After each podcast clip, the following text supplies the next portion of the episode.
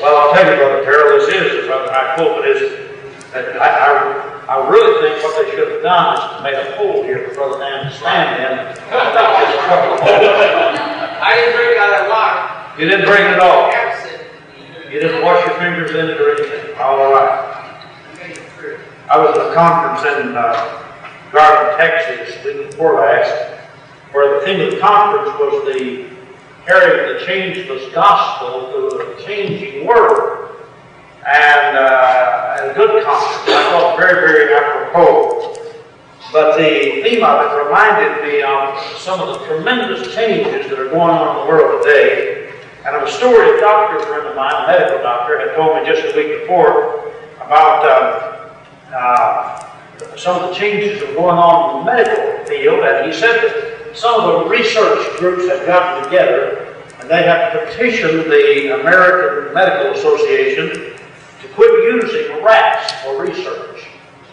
And what they wanted to do was to use warriors instead. and uh, when asked the reason, they said, well, there are three basic reasons we feel this to be an improvement. Number one, there's a lot more lawyers in the world than there are rats. And uh, number two, he said, sometimes we get emotionally attached to the rats. And of course, this couldn't happen to a, law, with a, lawyer, you know. and number three, uh, there's some things a rat just won't do. And. So, we live in a changing world, and I, I think maybe they might have a point there. It is a joy to be tonight. I appreciate my grandson coming with me. We drove down to Memphis on Sunday evening and uh, spent a little time there with my daughter and my son-in-law who pastors the church there, Ayers in Memphis. And he was planning to come with me, was not able to come. Found out yesterday evening he couldn't come, so my grandson said, Can I go? And I said, Sure. I'm always glad to have him along. He, uh, he's not a very good driver yet, but he's a pretty good co-pilot. I'm glad to have him. I want you to open your Bibles this evening, if you will, please, to the book of Matthew, chapter number 27. And we're going to begin to read with verse 29 in Matthew 27 and read down through verse number 36. You want me to? Yes, let's stand together as we read, certainly. Matthew chapter number 27. Begin to read with verse 29 and we'll read through verse 36. And when they had planted a crown of thorns, they put it upon his head, and a reed in his hand. And they bowed the knee before him and mocked him, saying, Hail, King of the Jews! And they spit upon him and took the reed and smote him on the head. After that they had mocked him, they took the robe off from him and put his own raiment on him and led him away to crucify him. As they came out, they found the man of Cyrene, Simon by name. Him they compelled to bear his cross. And when they were come into a place called Golgotha, that is to say, the place of the skull, they gave him vinegar to drink, mingled with gall. When he had tasted thereof, he would not drink. They crucified him and parted his garments, casting lots, that it might be fulfilled, which was spoken by the prophet. They parted my garments among them, and upon my vesture did they cast lots. And sitting down, they watched him there, and set up over his head an accusation written, This is Jesus, the King of the Jews. Then were there two thieves crucified with him, one on the right hand, the other on the left. They that passed by reviled him, wagging their heads. You may be seated and let's bow together in prayer. Heavenly Father, as we come tonight to this most sober account that has ever been recorded of anything in history, may we come in reverence and awe and in godly fear. Lord, may our hearts be humbled tonight. At the same time, Lord, may we be thrilled with the fact that the Lamb was crucified for poor sinners. Let us worship around this glorious truth this evening, Father, in such a way that our hearts will never be quite the same. Father, I pray that if there is one here tonight who is a stranger to your grace, who is outside of the canopy of your saving grace, who has not come to know the Lamb of God as their own personal atonement, may they this evening be brought to this glorious truth. I ask it in Jesus' name and for his sake. Amen. For our text tonight, I want you to reread or look again. and Just notice the first part of verse 35. Four words, and they crucified him. The benchmark of history, both looking back and looking forward, is around this event. I understand that the dating actually deals more with the birth of Christ, and yet his very purpose for coming into the world was this event that we have right here. All of Christendom looks to this event. In the book of Hebrews, chapter number 10, the Bible says, In the volume of the book it is written of me, and he's talking about him coming into the world to do the will of God. And verse 10 says, By the which will we are sanctified by the offering of his body once for all. Amen. So everything about Christendom and everything about history, whether the world likes it or not, and whether the world believes it or not, hinges around this particular point. And yet, it took place almost as it was incidental to everyone, Right. even the disciples. One of the most ma- amazing things that I see in my Bible is the casual way in which these words are stated, and they crucified him. Now, I don't know too much about that crucifixion. You know, sometimes religious tradition robs us of a great deal of truth. I'm told, I don't know that this is true, and I don't even know how to find out. But I have read by some authorities that seem to be logical that he was not crucified upon a cross, very much like what you see in most Christian literature. But the cross probably looks more like those horns that you see above my head, an X like this. And we talk about the old rusty nails that were driven through his hands, and of course that romanticizes. But the fact of the matter is, they were probably not rusty nails because they were probably wooden pegs as big as your thumb. Now, you think about having those pegs driven through your hands, and they took this cross probably and stood it with a brace standing behind it, his legs spread out, nails driven through his feet, nails driven through his hands. The little platform that you see on the cross for him to stand on in uh, Catholic literature is not real. That did not take place. We are looking at one of the most cruel treatments of a human being that could ever be imagined. I don't know what it would feel like to have nails driven through my hands and my feet. I had a pitchfork stuck through my legs one time and uh, through both legs. And my father turned me over and put his feet on it and reached down and jerked it out.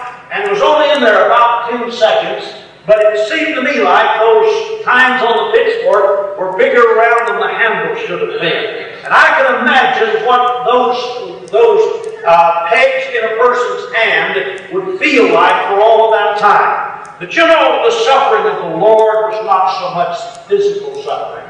I am persuaded that He took upon Himself a measure of suffering that no other human being could have even felt upon that cross.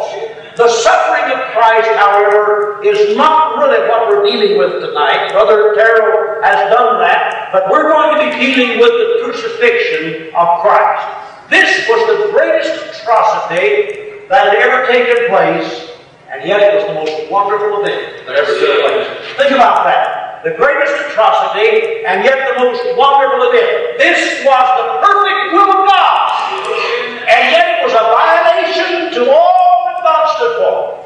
Isn't that paradoxical? It breaks the Christian's heart to think of our Savior being persecuted and treated in that fashion, and yet it fills our hearts with joy that He died upon the cross of Calvary. You go to the book of Revelation, chapter number 4, and you find there the world, the creation, praising Him because of creation, When you come to chapter 5, they're praising Him because of redemption. Brother Carroll's subject on creation is so very important because you know the world, and I mean even the Christian world, will never understand redemption until they understand creation. I mean, you look at the Levitical laws of redemption, and God doesn't even have a right to redeem according to His own law unless He created and is the owner by virtue of creation. But the thing that I want you to see here is that in the process of this, God's will was being done, and yet the men who did this were acting in absolute defiance to all God had ever revealed to them. Right. Now, these and the other paradoxes surrounding this can only be understood if we look at the crucifixion of Christ from differing perspectives. And I know this can be approached from other ways, but I'm going to just come at it tonight from three very simple views. First of all, this event must be viewed in the sense of eternal decree. Now, when we say eternal decree, we simply mean that which God has purposed to bring to pass. There are two ways in which God brings His decrees to pass. Number one, He allows the depravity of mankind to work freely, doing what they want to do, up to a certain point. You follow what I'm talking about? They can put thorns on his head. They whip his back. They could nail him to a cross. They couldn't break a bone. Right. God did not allow that. Right. God allows humanity to work in that fashion.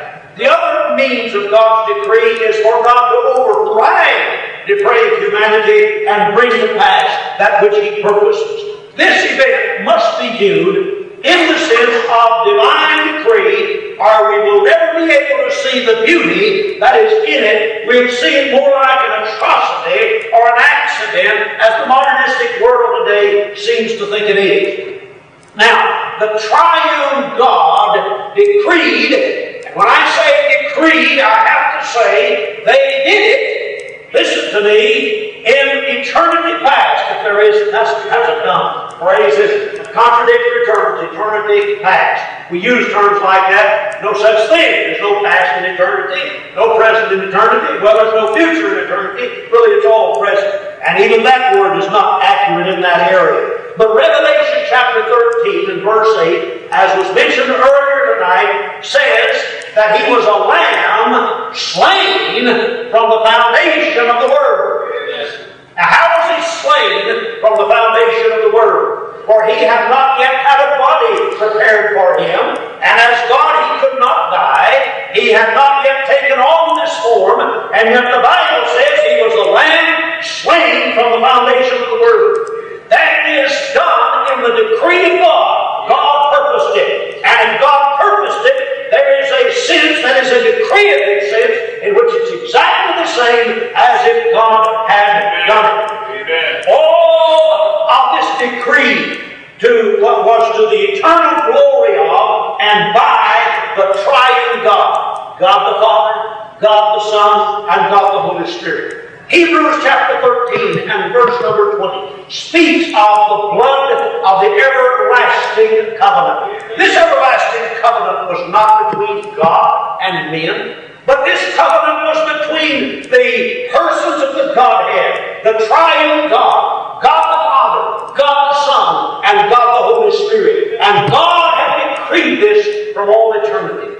In the book of Acts chapter 2 and verse 23, we find one of the most wonderful verses in all the Bible. Him being delivered by the determinate counsel and foreknowledge of God, ye have taken, and by wicked hands have crucified and slain. Now we'll make reference to that later, but right here let it just suffice to say that the Bible said he was delivered by the determinate counsel and foreknowledge of God.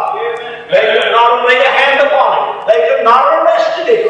Remember how when they came to the Garden of Gethsemane, or Gethsemane to arrest him, and uh, he said, Who are you looking for? And they said, We're looking for Jesus. And he said, I am he, actually. He said, I am. And they fell down backward. He could not have been touched. They could not have laid a hand upon him, except that God, the triune God, had delivered him to be crucified. Amen. He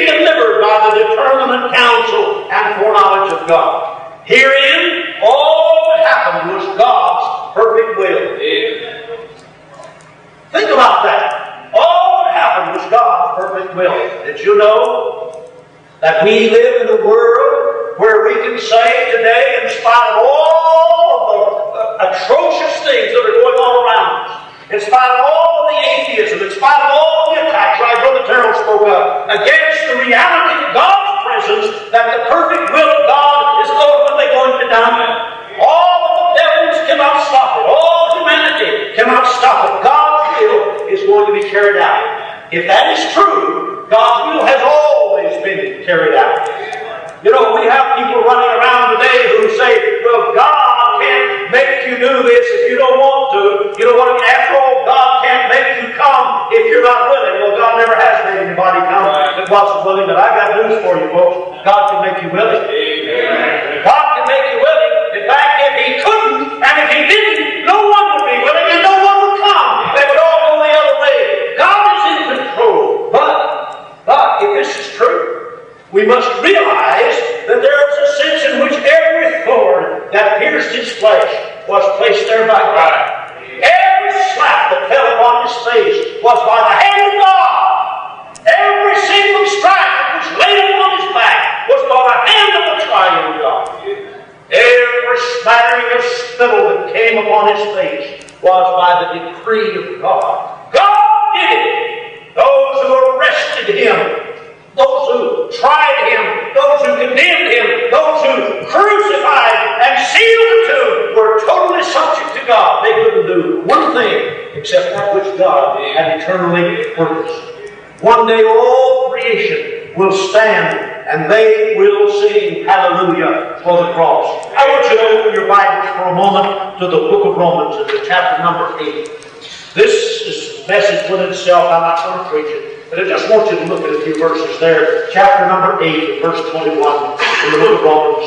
Because the creature itself also shall be delivered from the bondage of corruption into the glorious liberty of the children of God. For we know that the whole creation groaneth and travaileth in pain together until now. And not only they, but ourselves also, which have the first fruits of the Spirit, even we ourselves groan within ourselves, waiting for the adoption to redemption of the body. You know, uh, you hear today a lot of talk about limited atonement, and I certainly believe in personal and particular redemption. But I to tell you something, folks. When Jesus Christ came upon the cross, when God placed him there, he reconciled all things to God that ever shall be reconciled. Those things which shall be eternally alienated were not reconciled to God, but all things that ever shall be reconciled. I mean, right down to the animals upon the earth and the thorns upon the rose bushes and all the things that were involved in the curse shall somehow be reconciled by nothing more or less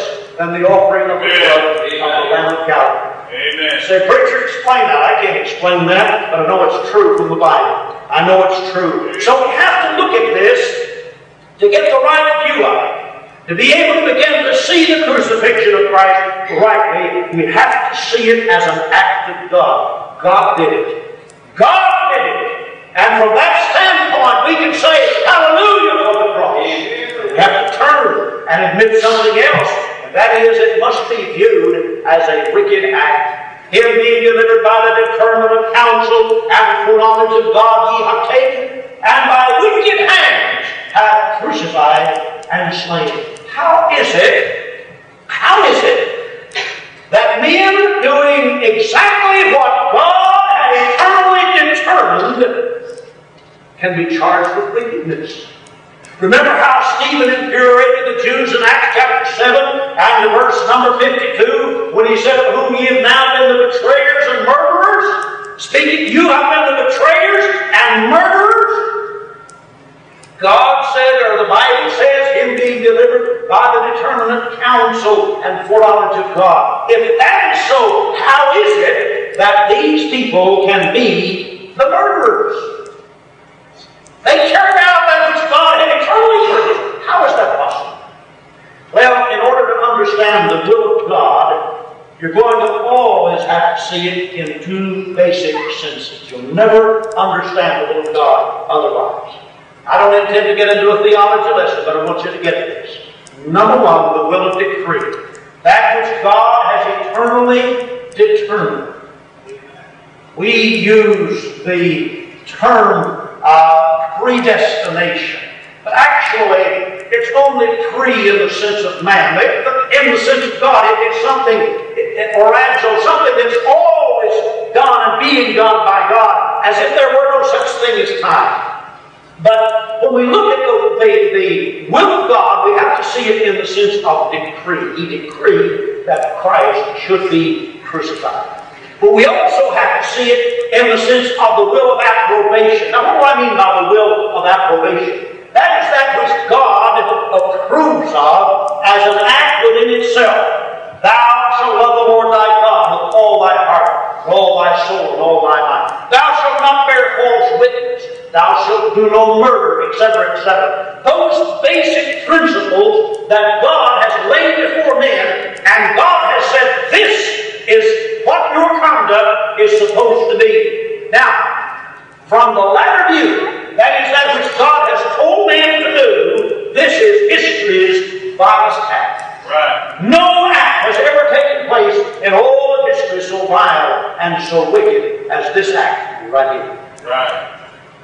You understand that God has never given us the responsibility to carry out His decree.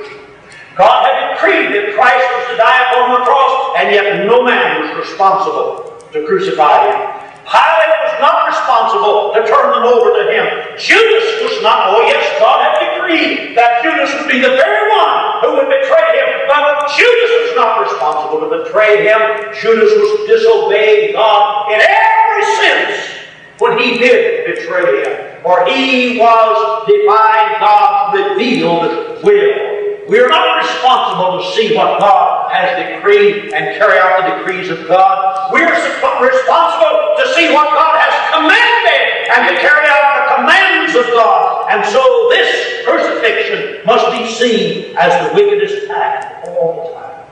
You see, all of Adam's natural offspring deserve death. You know that? The Bible said, by one man's transgression, many, or disobedience, many were made sinners. Those little babies, those little children come into the world. And I tell you, this is a preacher that likes children. I've heard preachers make jokes about them and tease about and even ridicule baby kissing preachers. I'll tell you something, folks. I've got any use for anybody that doesn't love babies. I just don't, I don't care. I mean, I just don't have any use for them. I really don't. I mean, I love children. I don't care what color they are. Don't care how hungry they are. I mean, some of them I think ought to have a suit whipped out of them. But I love children. I always have. And I, but I'm going to tell you something, folks. They're not innocent little children. They're not innocent little children. They come into this world guilty before God. And when we see atrocities like we see uh, in Europe today and other country where children are being killed in warfare, it is an atrocious thing that's going on. But I want to tell you something, it does not parallel the injustice that took place at the of Right. Because here we have the only man who was not made a sinner by Adam's transgression. The last Adam who came into this world sinless, impeccable, by impeccable, I mean he could not sin. We have these knotheads today. Some of them think they are Baptists. Some of them think, I should say, think, no, I won't say that. I, I, I don't mean that. But I want to tell you something, folks. The impeccability of Christ is a cardinal doctrine of the Bible. Because you see, the fact of the matter is that if Christ could have sinned, then he had to have within him the ability to desire sin. Because sin is always in the heart before it's in the hand. You do not become a sinner by sinning. Did you know that? This is one of the one of the basic mistakes of the world of religion today. The idea that we become a sinner by sinning. You didn't become a sinner by sinning. You sinned because you were a sinner. You became a sinner by being born to your father Adam. You were a sinner when you were born.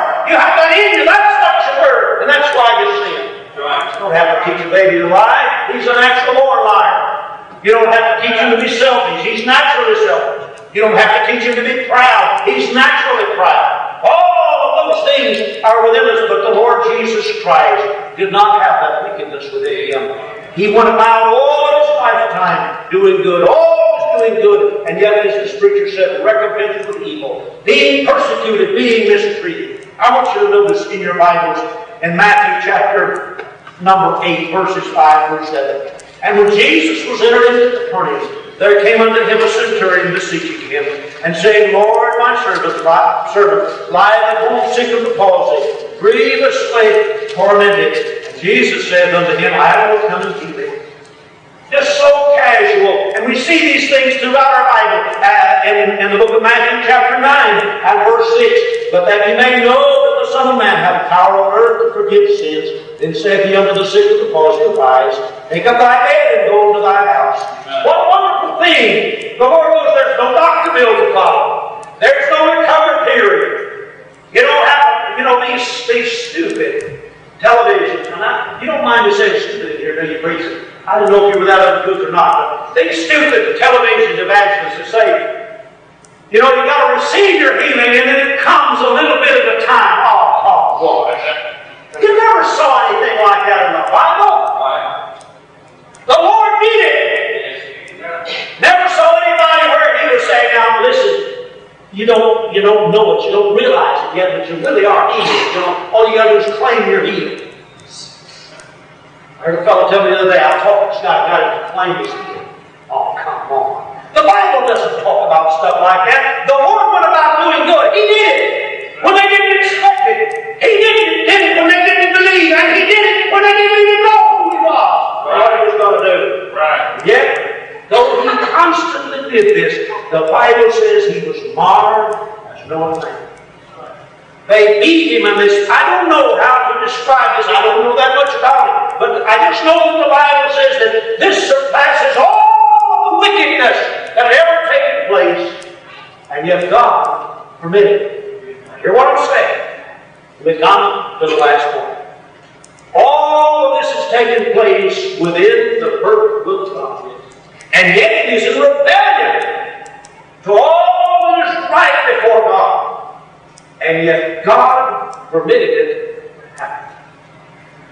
The, the thought was brought up tonight. Darwin's ignorance. Why does God permit suffering? We don't seem to want to understand that. But you see, when we begin to look at why God does these things, usually, if we will just look at our Bible, we'll find that there's a reason for it. Third, because of that, why that why they're the question of asked. This must be viewed from the perspective of propitiation. What do I mean by that? When the publican stood and said, God be merciful to me, a sinner, the word mercy seat there is exactly the same, I mean, the word merciful there is exactly the same word as the word mercy seat. And it's also exactly the same as another word. When John said he is a propitiation for our sins, not for our sins only, but for the sins of the whole world.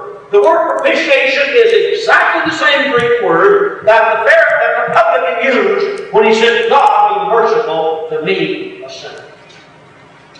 Now, I don't understand the plan of salvation in the sense of being able to say, this is the reason why God chose to take away our sins by the offering of His Son. I couldn't tell you that.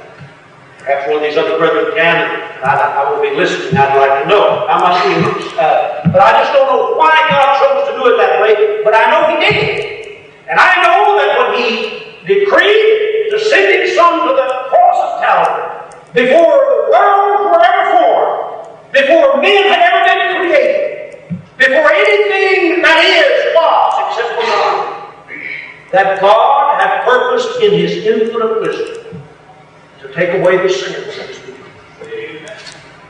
If you were to ask me what the greatest text in all the Bible is, if you were to ask me what the greatest prophecy in all the Bible is, if you were to ask me what the greatest promise in all the Bible is, I expect I would answer to all three of those Matthew 121. Oh, it's said a lot of ways, other places in the Bible, but this is the greatest promise. This is the greatest prophecy.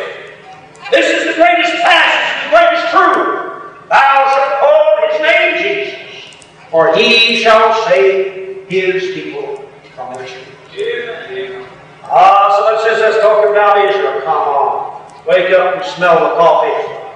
He didn't save Israel from their sins. That prophecy would be absolutely unfulfilled, unfulfilled if that's what he's talking about.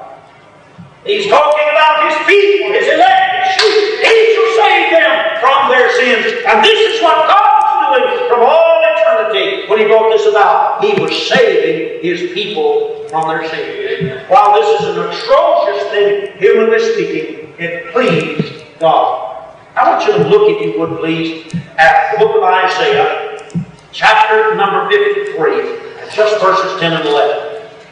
Isaiah 53, 10. Yet it pleased the Lord to bruise him. He hath put him to grief. When thou shalt make his soul an offering for sin, he shall see his seed. I want you to notice something here. I want you to notice the personal pronoun. When thou shalt make his soul an offering for sin. He, see, both of those are second person pronouns. And so the he, obviously, when he says he shall see, I'm sorry, um, I'll find my place in a minute, uh, in about 30 minutes, excuse me.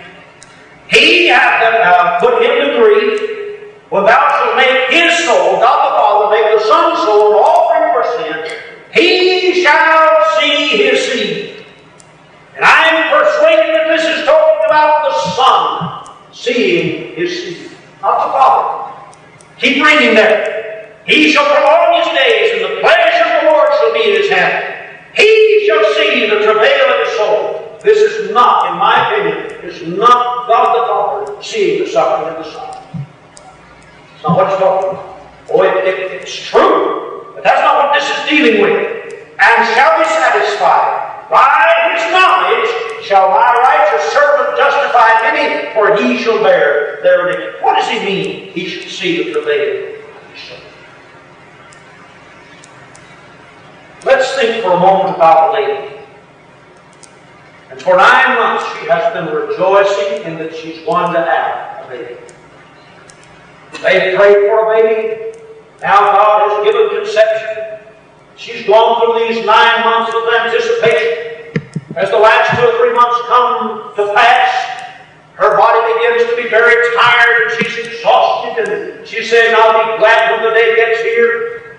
Oh, when the day gets here, she goes down into the jaws of death and she suffers a suffering which normally other, no, no other area of her life ever be parallel with physical suffering. Then the doctor comes and tells her, you have a beautiful little baby girl. Or you have a beautiful little baby boy. Meet your daughter. Meet your son. She takes this little baby in her hands and she looks at the travail of her soul. Now that is that's the metaphor that's being used here. The travail of the soul, listen to me, is what Jesus Christ bore when he bore it all on the cross of Calvary. And you ask that woman, are you satisfied? Do you feel cheated? As she holds that little baby in her arms and she says, Oh no, I'm satisfied. Amen. I believe with all my heart. That's what the prophet is saying here. He shall see the travail of his soul. Uh, we have some of these modern theologians that are afraid to offend humanity by teaching a real atonement. They teach an atonement that doesn't save anybody. One German theologian said a couple of decades ago that God would be just as glorified because that, in other words, his theory is that when Jesus Christ was sent to the cross, that there he made all men savable. But he didn't actually save anybody. Say, I never heard of it. He said, Oh, yes, you did. Oh, yes, you did. Every time you hear someone say, I have a missionary, a dear friend of mine. I still support him. God will forgive him and straighten him out when he gets to heaven. He said, I believe there are men in hell that Jesus Christ died for just exactly the same way he died for them. That's a problem. Oh, that's a problem. Some years ago in Mission, I think you were there, a man preached on evangelism. Just by way of passing, he said, we need to preach election, and we need to preach limited atonement. And they did went preaching evangelism. He said, but mainly we need to preach to people. We need to realize that people need to be saved. We need to go and take the gospel of Christ. I thought it was a great message. I don't know if Brother Dan's there that year or not. After it was over, a young couple, preacher and his wife, were driven about five or six hundred miles to come to the conference, came, and they said to me, We want you to know we're leaving, and we want you to know why. We want you to know we're not offended at you. It's a strange thing. They said, We feel the Spirit of God is present in this conference, and we don't want to grieve it. I said, Well, if you think the Spirit of God is present, why do you want to leave? I knew it wasn't the virgins. And they said, We don't believe what's being preached. I said, What is it you don't believe? He said, That man preached on limited atonement. I said, Well, he didn't preach on it. He just mentioned it. And I said, Would you, you folks have a moment to come up and sit down and walk us talk? The lady said, May I go to the restroom? I'll be right on up. So we went upstairs. This young man went up with me. And I said him, Do you know what the word atonement means? He said, Yes, reconciliation. Right, 100% right. That's exactly what it means. Old Testament, this brother here knows Greek, knows Hebrew, brother I'm sure does. It'll tell you that most of the places in the Old Testament, the majority of the places in the Old Testament, the word for atonement is exactly the same word as the word for reconciliation. And then the only place that the word appears in the New Testament that is the word atonement, it is from precisely the same Greek word as the word reconciliation. That's what it means. It means nothing less. Now, the German theologian is denying that this atonement is reconciliation. That no one is actually reconciled to God by the death of Christ. All men are made reconcilable. Then, pray tell what reconciles them. Well, the man that taught that, I said, listen, friend, did you know that if you believe that, you believe in limited atonement? I said, actually, all Christians do. Whether they know it or not. Really, if you believe that, you believe it. Now, not what he thought atonement was at all. In other words, are all men reconciled to Christ? Is Judas Iscariot reconciled to Christ? Are men in hell reconciled to Christ? See, I don't think I like that. Well, you see, the only alternative is to say that no one is reconciled to Christ unless they do something to augment the crucifixion of Christ. Unless they finish what was done on the cross of Calvary. My friend, I couldn't finish. The lady came upstairs about that time, and I had said to her husband, Do you believe that you believe in limited atonement? She said, Well, I certainly don't, sir. And I said, Would you sit down? And she sat down very, very nice, wonderful young couple. And I said, Let me ask you something, ma'am. Are you saved? She said, Yes, I am. I said, Are your sins gone? She said, Yes, they are. I said, How did you get rid of them? She said, Well, I didn't. They're washed away by the blood of Christ. I said, They're washed away. Your sins are oh, washed away by the blood of. And I said, Then who washed your sins away? She said, Jesus. When did he do it? When he died on the cross. I said, Are Judas Iscariot's sins washed away? Are the sins of the people in hell washed away? And he said, Preacher, what are you trying to do? Now I'm not trying to do anything except I'm trying to show you that when Jesus Christ died on the cross, he did something. He did something. Yes, sir. He didn't just throw something out there and say, there it is on the supermarket shelf, and I'll make it cheap enough that anybody can buy it. He did something. He did something for us. He washed our sins away, and we will never in a million years understand the crucifixion of Christ rightly until we see it as God washing away our sins. His own word. Notice, if you will, open your Bibles to the book of Hebrews, chapter 10. And look at verse 4. For it is not possible that the blood of bulls and goats should take away sins. Wherefore, when he cometh into the world, he saith, Sacrifice and offering thou wast not. What a body hast thou prepared me? In burnt offerings and sacrifices for sin thou hast had no pleasure. Then said I, Lo, I come. In the volume of the book it is written to me. You know what that means now? It means from one side of this book to the other. The entirety of the book. That's what it's about. What does the God, Jesus Christ. Amen. Some years ago, a young preacher said to me, How do you think the best way to study eschatology, what's the best approach to studying eschatology? I said, Don't. He said, What are you talking about? I said, Revelation 19.10 says that the gospel of Christ, the message of Christ, I can't get the right word right now is the spirit of prophecy. Every prophecy in the Bible hinges around the person of Christ in some way, either directly or indirectly. Study Christ. Preach Christ. Think Christ. Search your life looking for Christ. I'll tell you something.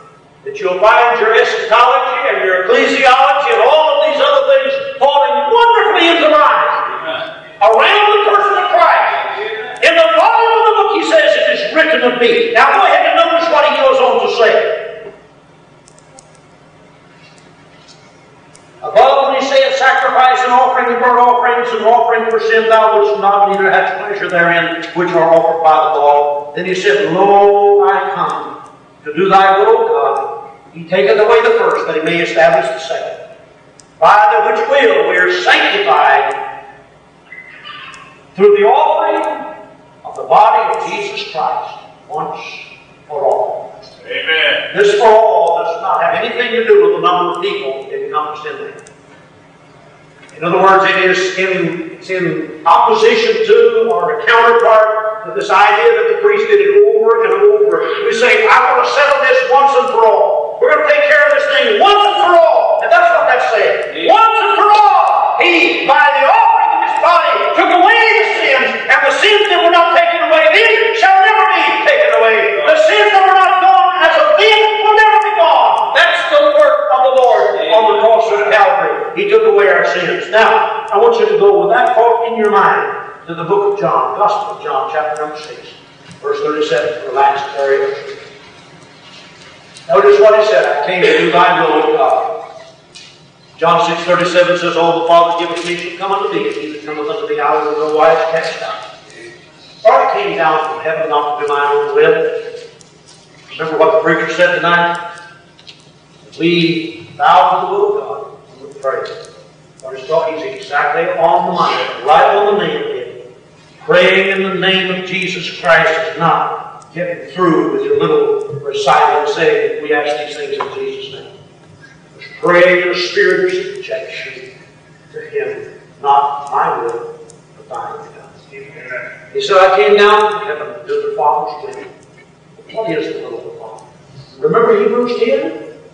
I come to do thy will. Oh, I come to do thy will, O God. Here again he says, I came down from heaven, not to do mine own will, but the will of him that sent me. And this is the Father's will which hath sent me. All which is given me, I shall lose nothing, but raise it up again to the last day. Strongest verse in all of the Bible, or eternal security right there in John 6 7. Can't use it if you don't believe in election. Well, I guarantee it's the strongest verse in all of the Bible on eternal security. Because he says there that if I to will of God, I must raise up at the last day everyone he's given me. He's not talking about raising up and go to hell. I'm talking about that at all. He's talking about saving. He's talking about them coming to him and saving. Person teaches falling from grace. Says, well, you know, certainly he won't lose them, but you know, you can walk away. You know what I mean? Nobody can pluck you out of the Father's hand, but you can jump out. He says, No, I must raise it up at the last day. If he is to do the will of God, he says, All those that God has given me, I must raise them up at the last day. Right. Oh, my friend, the only way that they can ever be raised up at the last day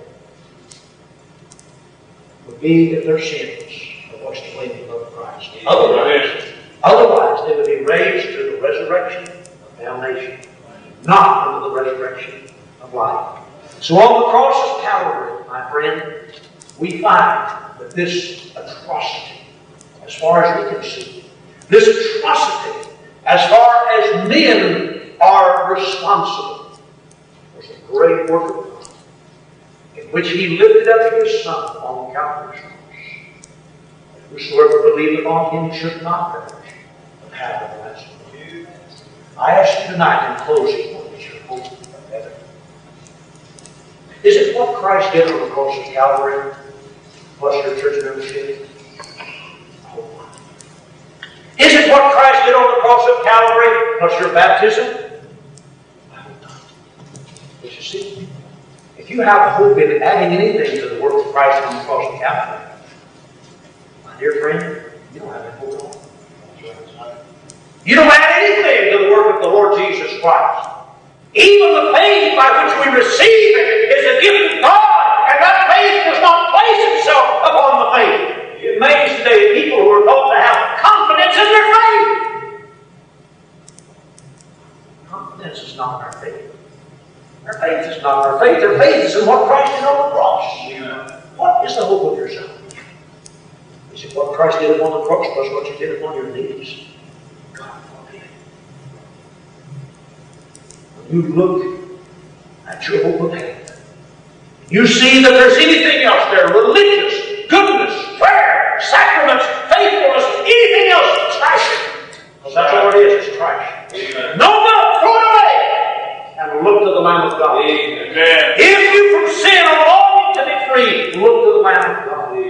He to redeem you died on Calvary. Look to the Lamb of God. Look to the That's what the cross is about. My dear friend, once we are gripped with reality that when He died on the cross, that there He redeemed the multitude that no man can number. And that those shall one day be in heaven singing hallelujah for the Lamb. Hallelujah for the cross. The Lamb's Word. Then, my dear friend, we'll understand it as we cannot possibly understand it now. Amen. But as of right now, I'm so glad. I'm so glad that God sent His only begotten Son into the world to die for wicked, filthy, violent sinners like me. I'm so glad that God saw fit to let Him be humiliated, to let Him be persecuted, to let Him suffer. As no other man has suffered, to let Him die at the hands of wicked men